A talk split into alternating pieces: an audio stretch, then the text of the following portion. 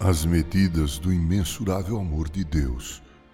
É possível que algumas pessoas se sintam pouco à vontade com a leitura do Salmo 139. Conforme a postura com que nos aproximamos desse texto, Deus pode ser compreendido como um Deus vigilante, pronto a nos desmascarar ou acusar. Davi descreve seu relacionamento com Deus dessa forma: Deus me conhece, me examina, sabe tudo o que faço e penso. Conhece aquilo que almejo e aprecio. Ele me acompanha enquanto trabalho e enquanto descanso. Sabe o que eu vou dizer. Deus está à minha volta, cercando-me por todos os lados. Não consigo escapar da sua presença.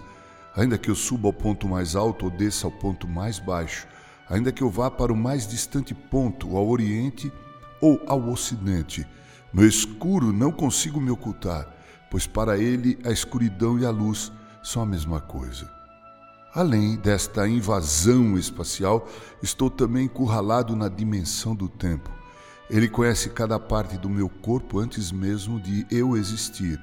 Ele sabe quantos dias tenho pela frente e como será o meu futuro. Se Deus fosse um tirano, esta seria a descrição de uma terrível tortura mas porque Deus é amor, tudo muda de figura. Paulo sabia bem disso. Em sua carta aos Romanos, ele faz uma das mais belas confissões de fé.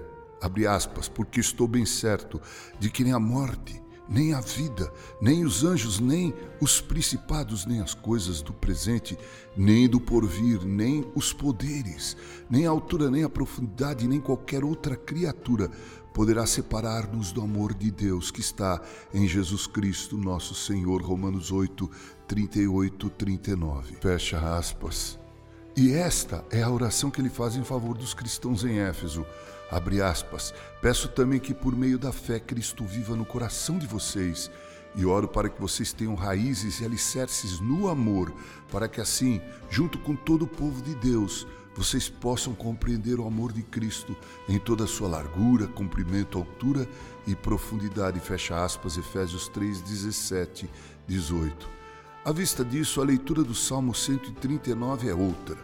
A experiência é de deleite, não de incômodo, de alegria, não de medo, de pertencimento, não de culpa ou vergonha. O amor lança fora todo o medo. 1 João 4, 18. Deus não é um algoz nem um estraga prazeres. O Deus da Bíblia, por natureza incompreensível, imensurável, incognoscível ao homem, deixou-se conhecer. Quando Deus enviou seu Filho para morrer a fim de nos resgatar da escuridão do pecado, ele estava dando forma à largura, ao comprimento, à altura e à profundidade do seu amor, porque Deus é amor. Texto de Clênia Facione diretora da editora Ultimato. Com carinho, locução Reverendo Mauro Sérgio Aiello.